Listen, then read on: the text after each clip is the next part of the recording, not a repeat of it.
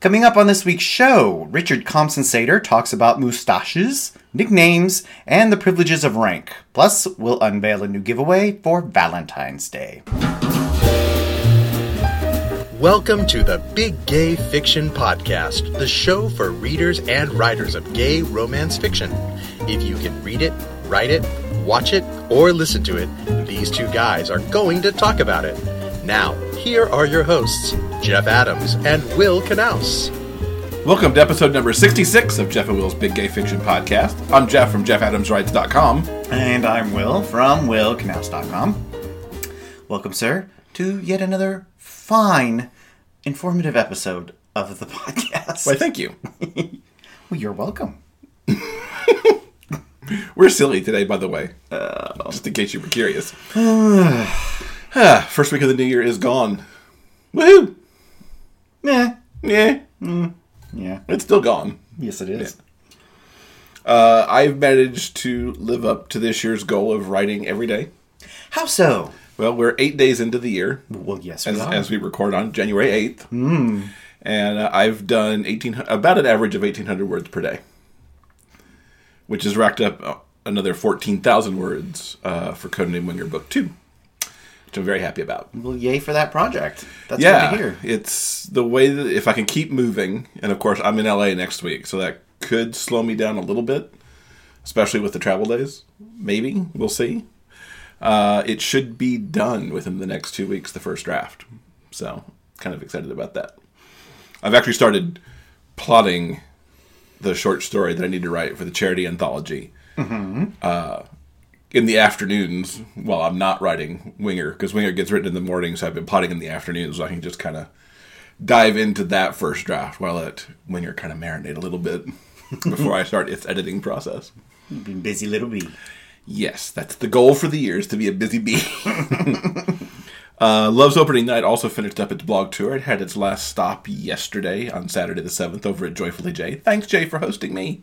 And thanks to everybody else who hosted me, too. Uh, I was on seven or eight blogs, I think it was. Uh, gave away some copies, and so far the, the reaction to the book has been has been good. I've been happy. So thanks everybody who's read it. Thanks everybody who's taken the time to leave a review on Amazon or Goodreads or somewhere else. Uh, it's been a really good uh, release so far. Cool. Very glad to hear it. Yes. Con- Congrats, sir. Hopefully, it's the first of many good things for the year. Indeed. Yes. Indeed. So, as we talked about last week, uh, we've been working with Patreon as a way for our listeners to help support production of the show. Now, your pledges help offset the cost of producing the show each month. And for fans who pledge at the silver and gold levels, you'll have the exclusive opportunity to ask questions of our upcoming guests. Yes, that's very true. We've already had a couple people jump on that to, to uh, ask Jordan L. Hawk some questions because I actually get to interview her this coming week for an episode you'll hear later this month. Mm-hmm. Uh, we need to give a thank you to our new patrons. A very big thank you to Amy, Anne, Eileen, Ellen, and Laura. We thank you very much for joining us to help support the podcast. Yes, we're very grateful and uh, glad that you can join us uh, in supporting the podcast and making sure it remains free and available for many, many years to come. Yes. And we should note that for any month we hit our extended pledge goal, uh, we will do a special bonus episode for all of our patrons. And we are just under halfway towards that goal to the first bonus episode. Yeah. Yeah. We don't know exactly what we're going to do for this super special awesome bonus episode, but um uh we got a few, well, we got till the end of the month if it happens. If it happens, we'll we'll figure it out. Yeah. We're good at, you know, well, we're sort of good at we'll, we'll sort it out and make it make it good and bonusy. It'll be so awesome you can't stand it. So if you want to know how to become a patron or get more information on our Patreon, uh, you can go to patreon.com. That's P-A-T-R-E-O-N dot com slash Big Gay Fiction Podcast for more details. There may be a chill in the air, but romance is always in bloom. Announcing the Big Gay Fiction Podcast Valentine's Day Gay Romance Paperback Giveaway. We're giving you a chance to win a prize package filled with enchanting contemporary gay romances.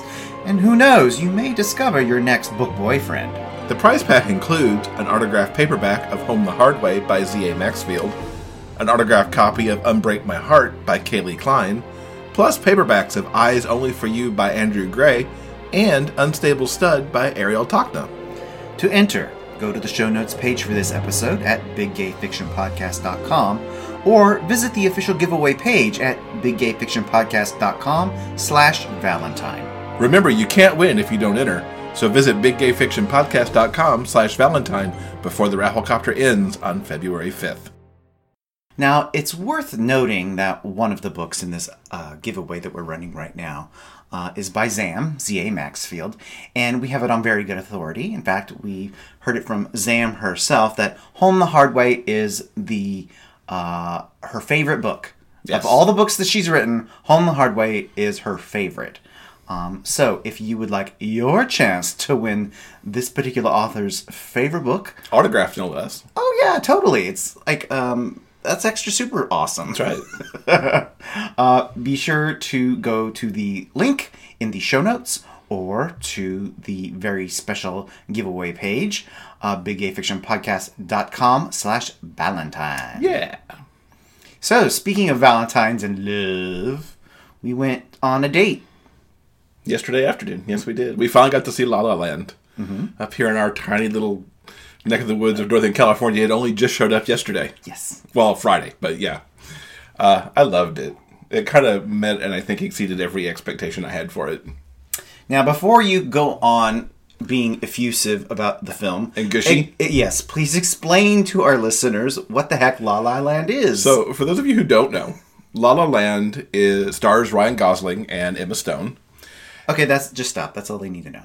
Well, yeah, probably right. um, and it is what I would consider to be basically a love letter to old school Hollywood musicals and love stories. Um, these two meet uh, by accident on a freeway initially, and then running into each other again uh, in a jazz club as Ryan Gosling is being fired.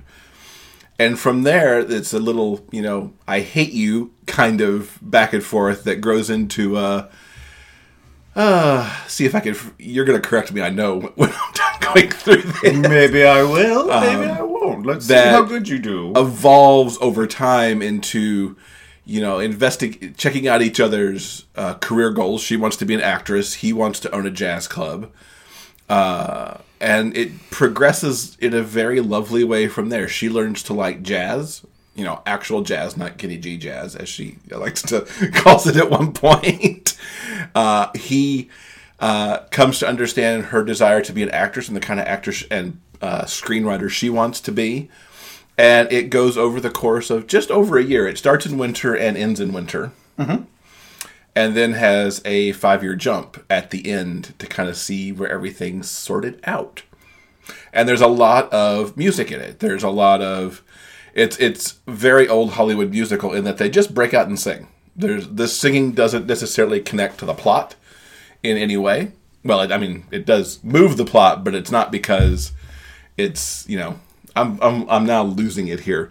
Yeah, you're going off into the weeds. What, what the the point is, it's sort of a. I thought it was a very simple, uh, straightforward love story, no frills. It's the the love story sort of reminded me of um, what's the Ethan Hawke, Julie Delpy. Um, Oh, sun, the sunrise movies, the sunrise sunset. Yeah, after after sunrise, after no wait, before, Before sunrise, before sunrise. after sun. Oh, I don't know.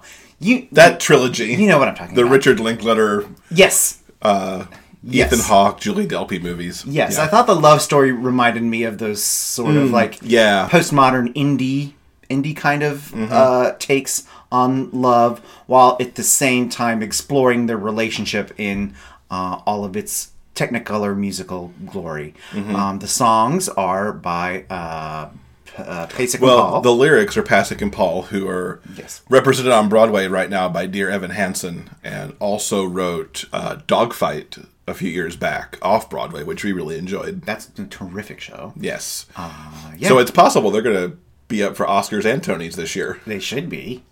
Yeah. Uh, And the, the music is very lush. The dance sequences, which are choreographed by Mandy Moore, who's a favorite from So You Think You Could Dance, uh, are just gorgeous. And some of them, none of them take place in a reality that we actually live in. But the one that I liked the best, I thought, was uh, the one in the Griffith Park Observatory, where they just kind of went off and danced in the stars because that was just really gorgeous. Uh, the movie has certainly drawn. It's kind of a love and hate club. Uh, without going into spoilers, the the ending is bothering people uh, to a large degree. We like the ending.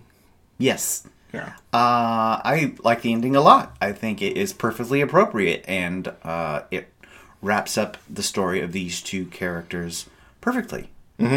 But in fact, using the analogy of the of the sunrise sunset movies that you just did, you could also see potentially where they could do a five year or ten year jump and see mm-hmm. and and have some kind of sequel with it. Yeah. Yeah, I really enjoyed it. So yeah, thumbs up from the both of us. We really, really liked it. Yeah, word is there's an IMAX release coming. I saw on there on the on the movie's official page, and I think would be very cool to see that kind of film in IMAX, where usually you're only seeing That would be interesting. the big shoot 'em ups and you know like mm-hmm. Star Wars and Avengers and that kind of thing. yeah. So yeah, if anybody out there happens to catch the IMAX release, we'd love to hear what that's like. Mm, cool. Meanwhile, I just look forward to the Blu-ray. yes. Yes, that'll be nice. So we got a comic book this week too. Mm-hmm. Um, just I believe last week, DC Comics released their anthology "Love Is Love." This is the uh, charity anthology that they did to help the uh, survivors of the Orlando Pulse shooting. Um, this is a remarkable, wonderful book. It constitutes uh, um, many many different artists and writers from uh, all different corners of the uh, creative community, not just you know comic books, and each of them is basically given a page or two, uh, and they can tell whatever story they want in connection to um, the uh, pulse shooting itself. Um, it, the book itself seems to be sort of loosely um, what's what's the word collected into um, stories that deal with directly with the tragedy itself, and then towards the back, um, it's more representational about you know the themes of love and uh, family uh, and how people were brought together in the aftermath of the tragedy. Um, some of the things that I like the best, uh, Kevin Keller from Archie Comics is featured in the book, as well as uh, this really lovely page um, of the Harry Potter characters. Uh, I think a couple of months ago, um, uh, there was uh, they they released a preview image uh, of this this piece of art, uh, bec- and it was a big deal because J.K. Rowling and Warner Brothers released you know the character licenses for this you know particular uh, special anthology. So that's really nice. Uh, lots of really wonderful, poignant, emotional, funny, sweet, romantic, um, lots of uh, terrific stuff uh, in this book. I haven't sat down and read it, you know, cover to cover just yet. Uh, I have flipped through and uh, read some of them. Uh, it's an emotional experience, but a rewarding one, is what I would say Yeah. as a whole. Uh, yeah, your thoughts? I've read uh, a few. I sat down and and paged through. I at least looked at everything. Uh, it is quite emotional. It's hard not to get emotional reading it. Yeah, definitely. Uh, Kevin Keller is actually in there twice. Uh, he's in there. The, the the page that Will showed, if you're on the video feed, is more of his more current life with Kevin uh, books. But there's also one where he's with the Riverdale gang, more back in high school, and taking a look at it from that perspective, which was quite poignant. They got a couple pages for that. Uh, there's one in the upfront part of the book, which is uh, Batman actually at the club in the aftermath, which is extremely moving. Um, so yeah, we will have it uh, in the show notes. You can get it on paperback from Amazon. Uh, although as we record this, it is now back ordered. Uh, they've apparently run out of their first shipment, but it's also available uh, ebook uh, for Kindle and for the comiXology app. So we'll link to that in the show notes from there. Now you've also well you you mentioned that you're pointing at the script. Um, the proceeds, as Will mentioned, goes to Equality Florida as part of the fund that they'll distribute specifically for victims, survivors, and families of the Pulse shooting. Yeah, yeah. So Love is Love, check it out. I think it's a really great book. Yes, absolutely. Well worth getting. Now you also have discovered a new comic, AJ and Magnus. Yeah, so in one of those just weird things where you're just, you know, flipping through the internet, wasting time, I stumbled across this. well, I did. Anyway, um, I, I don't know how or why I discovered this uh, super duper adorable comic called AJ and Magnus. And essentially, it's a story of a little boy and his giant mastiff dog. And uh, their adventures, along with uh, his two dads and their wacky extended family. Um, it's the most adorable thing ever. Um, uh, I love the uh, few strips that I have seen so far. Uh, I'm following them on social media. And uh, they've also released two um, collections so far. Volume 2 uh, came out, I believe, just before Christmas. Um, it's called AJ and Magnus, and it's by Brian and Simon Steele, a couple who draws on their own uh, experience uh, from their family and their extended family and put it into the work. Uh, so I highly recommend it. I think it's super funny, super cute. Uh, AJ and Magnus, check it out. Awesome. So moving away from comics and back into real life. Real life, Real life, yeah. Uh, I had the opportunity recently to sit down with Richard Compson Sater. Oh, this is to him. Oh, this isn't boring at all. This is good. Well, no, it's not boring. Why would it, we don't do boring on this show? Well, you were like real life, and I'm like, uh, oh, this is good real life. It's good real life. Silly man. Uh, I got to sit down with Richard Compson Sater uh, a couple weeks ago and talk to him about his debut novel, Rank. Now, we've talked about Rank a couple times on the show because we first discovered it back when we were at uh, Gay Romance Northwest in September of last year, and we heard him read from it. And it actually ended up in my top five uh, of the books that I read last year because Yeah. it's really good, and you, you still need to read it. Uh, it- yes, yes. Uh, but I got the opportunity to sit down and talk to him, and so here is that interview. I'm happy to welcome Richard Compson Sater to the podcast. Richard received a master's degree in creative writing from Purdue University in 1989, the same year he took an Air Force commission. He spent most of his military career as a photojournalist and public affairs officer under the Don't Ask, Don't Tell directive that kept gay service members in the closet. He retired after 24 years of active duty in reserve service, having attained the rank of lieutenant colonel, along with a number of accolades in the process.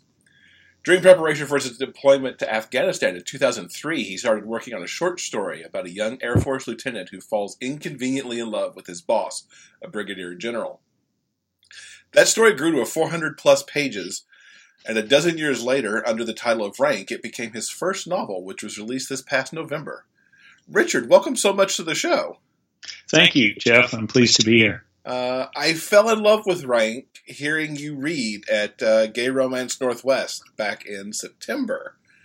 Uh, the chapter you read uh, where uh, Harris and the, uh, I guess, general at this point uh, was, they were at this dance that they were that the general had to attend, and eventually he dances with Harris as part of that. It just really blew me away. Um, how how well that scene was set.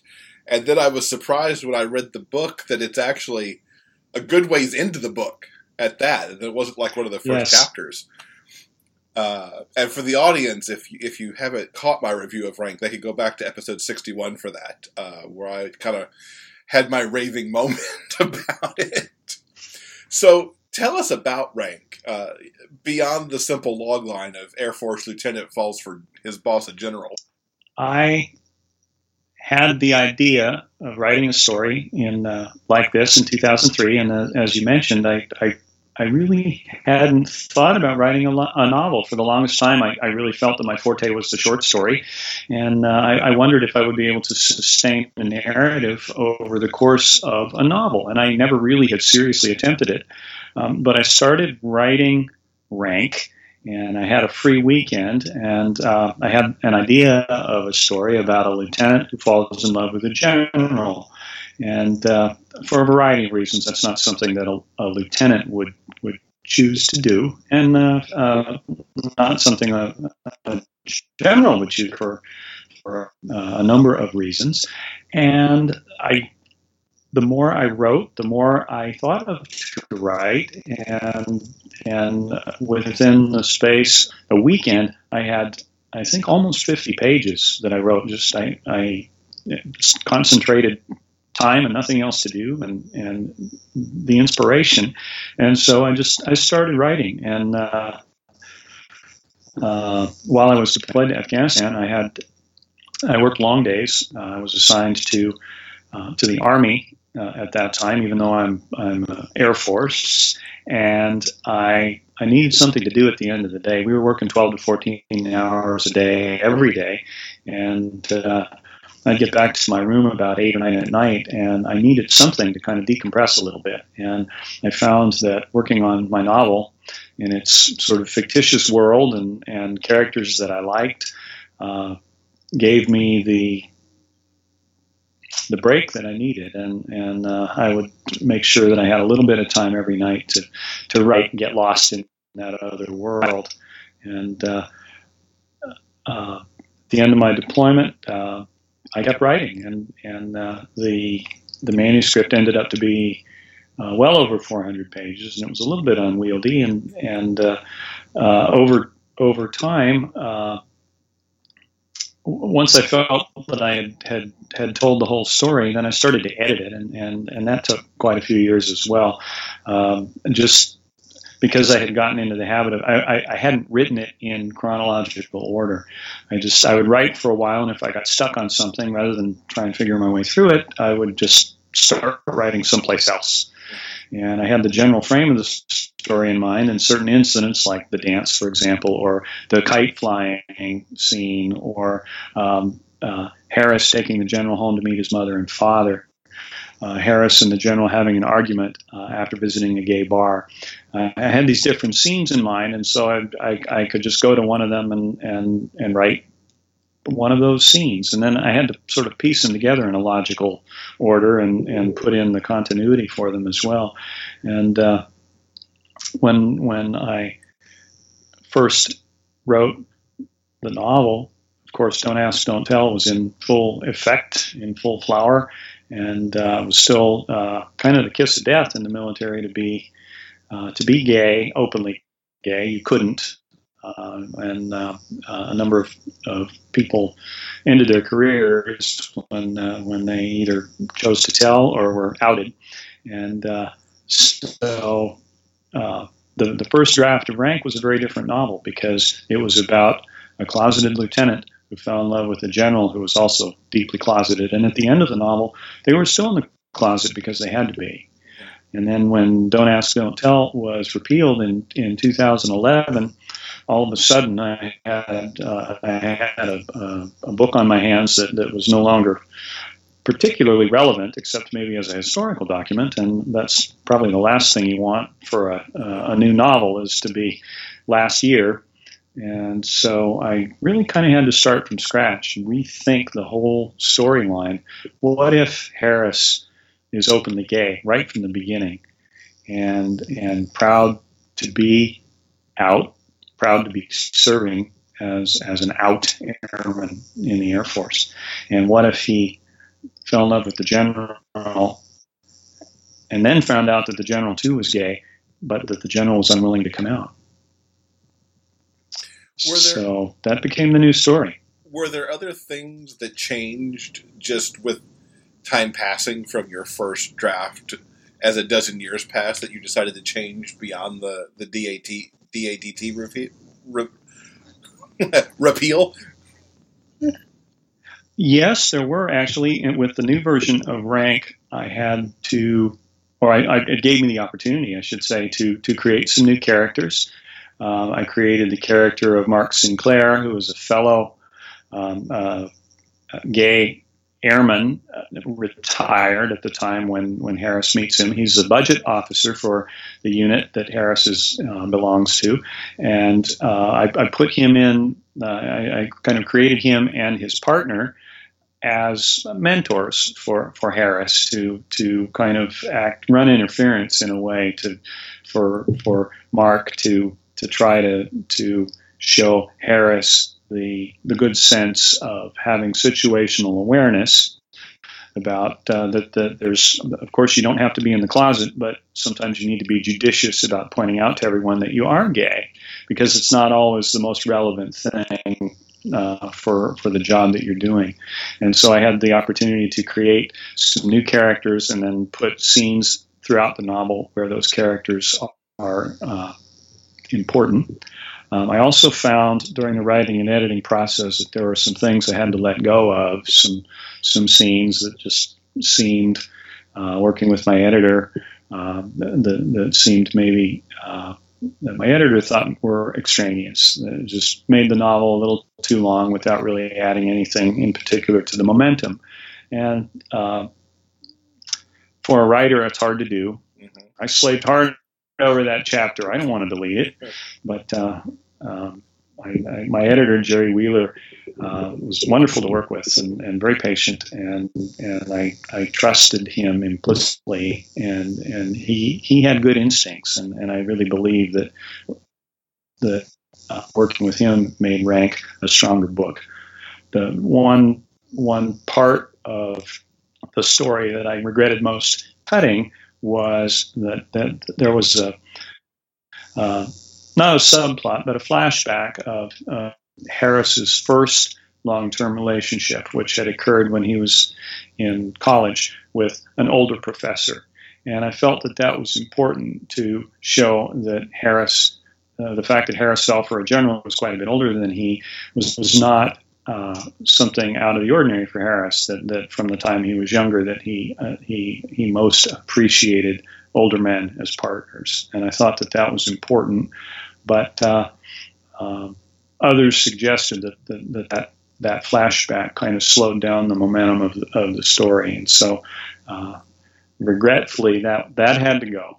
So it's it's mentioned a time or two that Harris had a had a relationship with a professor, but not not in any detail do you think you found your voice for the longer narrative now? Because to me, reading this as, as a debut novel and then knowing that you weren't sure you could sustain the narrative because you'd been writing short stories and your degrees are really in short stories. Uh, kind of, do you think you finally found it? Because I kind of think you did, and you know, is that something you're going to be able to just carry forward now into future work? I think I did. I, I, was very confident by the time I finished rank. I was I was I was satisfied with it, and, and I felt you know this is this is a good good story, and and I liked the, the, the freedom and the flexibility that I found to write a long story and and and and stretch it out and see where it goes and and where can I take these characters and and uh, I have I have two other novels that uh, one's almost done. One is about um, maybe about three quarters of the way done, and the other one I've outlined uh, uh, for yet a fourth. So I don't think I'll have any trouble sustaining the the, the, the longer narrative um, with with future works. Um, I uh, I enjoy the, the, the long format. I love the short story as well, but but uh, the long format is fun. And, and, you certainly give the characters a lot to deal with in the long format. There's the generals in the closet, which we mentioned. Uh, there's a May December romance in play here, uh, which certainly Harris's parents seem to take a little exception to. Uh, mm-hmm. And then there's the the military regulations that are still in play with the lieutenant and the general not really supposed to be coming together because of their rank differential. Mm-hmm. Um, was there concern about putting all these balls kind of into play in one story? I think for the characters, for the for the lieutenant and the general, I didn't really have any choice but but to bring in all those those aspects of the story because I think if I didn't, uh, that that readers would have wondered why not and and um, their lives are complicated and messy, but I think life is complicated and messy. And and uh, um, as a gay airman myself, um, I I did not. I was very cautious about pursuing relationships, certainly with with uh, with other people in the military, because there's always the threat of being discovered, and and the the fear that, that that you don't you can't be totally honest with other people until you know them well enough to to uh, um, to be open with them, and and and they have the, the, the same fears, and so it it makes it difficult to trust um, if you're concerned about your career, and and so it, it it it was it was a challenge for me because I'm a lot more inclined to want to come out and be out than to stay in the closet. And so I don't know that the military was the best fit for me, but I, I kind of made it fit and and did well while I was in there. But I suspect, without being able to prove it, that there probably were uh, people who who suspected uh, that, that that I was gay, and and that in in certain instances promotion boards and other considerations that, that I may have paid the price for that. But again, I don't I don't have any proof of that. Just just a suspicion. But um, uh, I guess to to wind my way back to your question, I think all of the different aspects. I, you know, Harris had to have a family. He had to have friends. He had to have. Uh, as as a lieutenant in the Air Force, he's a junior officer. You have a lot of pressure as a junior officer uh, regulations are constantly being sort of thrown at you as if you're, you're too ignorant to, to know, but here, let me school you. You need to be able to do this, and you have to do that, and you have to do it this way. You can't do it the, that way, and, and, and this is the tradition, and you can't, you can't buck that tradition. And, and the general has his own set of, of rules that, that he's working with as well, and and his own family, and and, and I, it all needed to go into the pot. I think. There's a great scene while they're visiting Harris's parents, where the parents, you know, kind of drill on the general a little bit. Well, can you do this? Can you do that? Do you know how to do this? Do you know how to book a flight? You know, kind of things like I have people that do that for me. Yeah. And I think the higher the rank you, you go. I mean, I, I remember as a new lieutenant, the the uh, the kind of uh, uh, jobs that, that that I was given were were um, pretty basic, and um, I was fortunate that I had three years enlisted time before I was commissioned, so I had already had some inkling about about the service. I wasn't a brand new lieutenant, uh, just fresh off the street and and so I already had three years of military experience and and some idea of, of what I was in for. But and as does Harris. Uh, Harris was prior enlisted when he is commissioned, and so he. Um, he has practical experience. Uh, the general was never prior enlisted. He he was he went to the Air Force Academy and was commissioned right from from the academy as a pilot, which again in the Air Force is one step below being a god. And so here he's not only a general, but he's also a pilot and a commander. So he's he's sort of got the, the triple threat. And and Harris has kind of come up from from, from the bottom, and, and he's he's had to learn how to kind of scratch his way through and, and, and do things on his own. He's held jobs that have uh, outside the military. He's he's gone to school and and worked for a living and, and owned his own home and, and had to do things like like uh, unclog a, a toilet and, and and change an air filter in his car um, because it would never have occurred to him that he could pay somebody else to do those things when he could do them himself. But the general. Uh, I, I think by by virtue of his position and, and the way he achieved it, he he didn't have the time to be bothered with those things. He had uh, more important things to do as an officer and, and, and as a commander and as a pilot. And if, if he could farm out some of that other stuff and not worry about it himself, then he did. And it's just a different track that he that he followed. And so Harris has practical experience in life that the general, in spite of his his age and his and his rank, the general doesn't have a lot of that same practical experience one of the truly endearing parts of the book are the nicknames. the general initially the nicknames aren't great for Harris because it's because he's in trouble, or it would seem that he's in trouble with the general. But then they become terms of endearment as well, kind of down the line. And I, you were on the Hopeless Romantics uh, podcast and mentioned that you'd even gone so far as to make sure that he never used the same one twice uh-huh. I thought was pretty awesome. Um, How did you develop that as like a thing for the book that the general was going to just dole out all these nicknames? And do you know a count of how many that there are for him in the book? Uh, I don't know how many there are. I never stopped to count. Uh, but I, I, I, do remember when I was when I was proofreading the book, using the search and find feature on my word processing program to make sure that I hadn't repeated myself. Because I, did I use Foxtrot someplace else? I better check.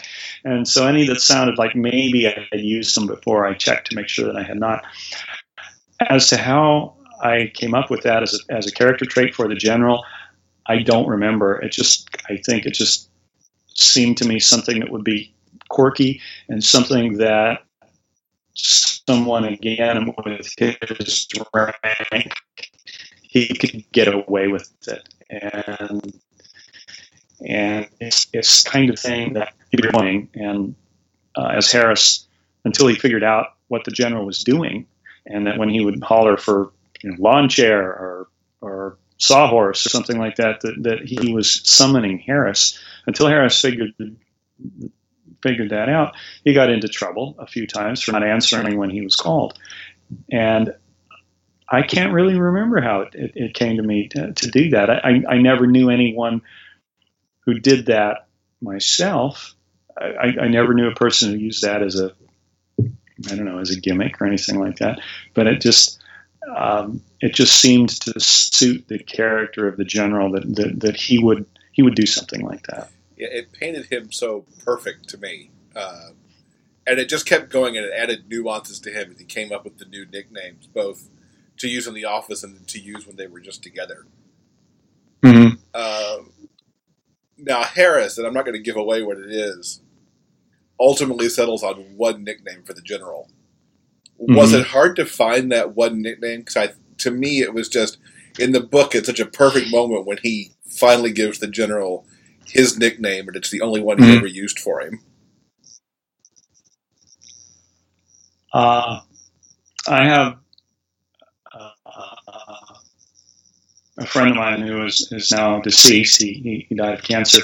Uh, who called me Traveler, and it was just something between us. And then and and I, my recollection, because it was a long time ago that he started to do it, was that that he was impressed with all the places that I had where I had traveled, and that it was just I think he was looking for kind of something endearing and and and settled on that. And and I just I liked it. And I knew it was just something that that, that he and I shared. And and uh, um, um, it just it just seemed ideal for uh, uh, to borrow that for, for the general. Uh, Traveler is also the name of uh, Robert E. Lee's horse, uh, Lee, the Civil War general, and and it just it's a great word, and it's it's a long word, it's at three syllables, and you it, it, it's like traveling when you say it. To me, it's it's it's you can't say it quickly. You've got to take the time to, to say all three syllables, and it, it's just it makes you slow down a little bit, and I liked that. Yeah, as opposed to what I believe you said were all two syllable nicknames. For the most part, the general's nicknames for Harris are, are, two syllables, usually with a hard consonant, something that that, that, that could be could be uh, uh, announced with a certain amount of force and and uh, uh I don't know, foxtrot, or uh, is is a good nickname, but pineapple is not. For example, you know, there's just certain certain words that, that uh, that you say yes, that would work, would not, and, and it's, it's just I don't know. It, it, they had to be words, even though they aren't gender specific words. They had to be things to me that sounded like they would be masculine. The general's mustache is also kind of a, a character in this book in the intimate scenes. Um, was that always there from the beginning, or did that just kind of work its way in over time because it's such a distinct physical trait that is, is especially a trigger for Harris as part of his attraction. Uh, it was there right from the beginning. Uh, when I first envisioned the story, um, I had I had one person in mind that I thought if if I could ever make rank into a movie, that that Sam Elliott would be the general. And so my sort of when I'm when I'm imagining or when I was writing and, and picturing the, the, the scenes in my head as I was writing them, it was always Sam Elliott was always General O'Neill, and and uh, um, of course Sam Elliott's mustache and his deep voice. Uh, I kind of co-opted those for the general and the, the dark hair and, and the, the build and everything. Quite you know that that sort of image. Um, I have had a mustache myself uh,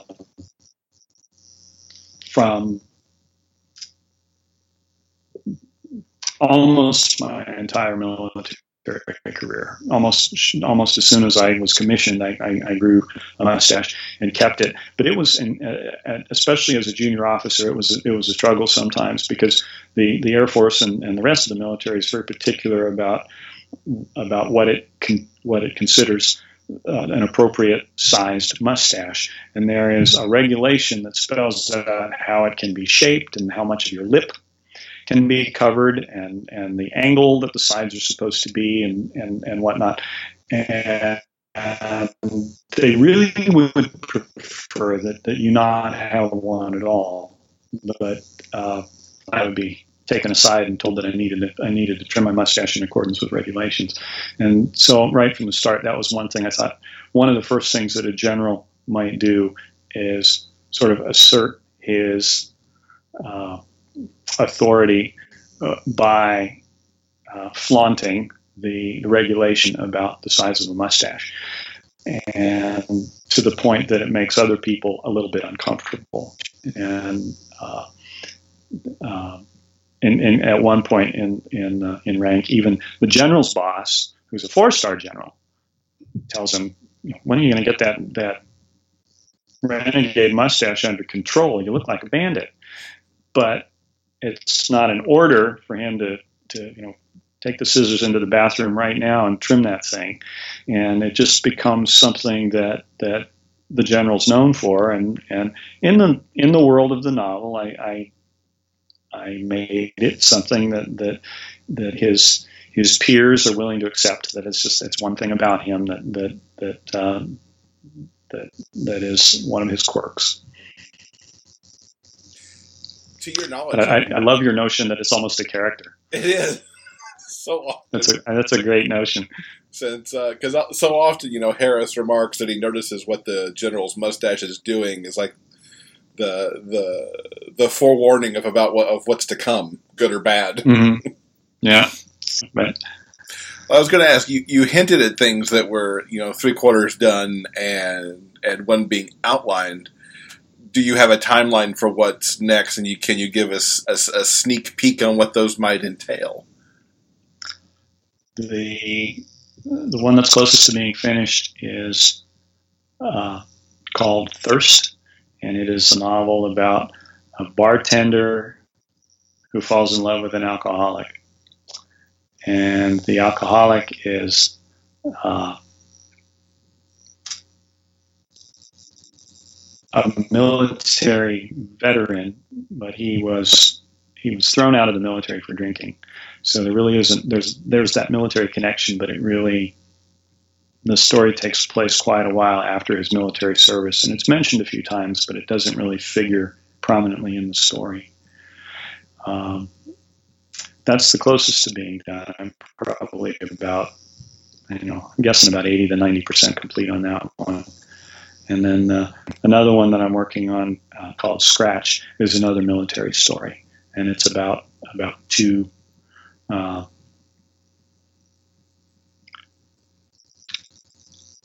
two Air Force, well, an officer and an enlisted man who who uh, who begin a relationship, and and that's I'm having fun working on it, but it's it seems a little a little light after rank. It seems like it's a little more uh, maybe not quite so much at stake, but it's still fun to work on, and and I don't know. Uh, as I have the time. Um, it's not finished yet, so it'll be interesting to see where it goes. Okay, cool. I'm Definitely also uh, well, thank you. I'm I'm enrolled at the University of Washington as a student right now for the first time in quite a while in uh, the screenwriting program, and that's something that that uh, I've been a movie buff for most of my life, and uh, I thought, you know, I think Rank would make a great movie, Yeah. and I thought, I don't know the first thing about writing a movie script, but there's no better way to learn than to uh, go to school and uh, sort of the pressure of completing assignments and going to class every week and and uh, uh, our instructor promises that if we if we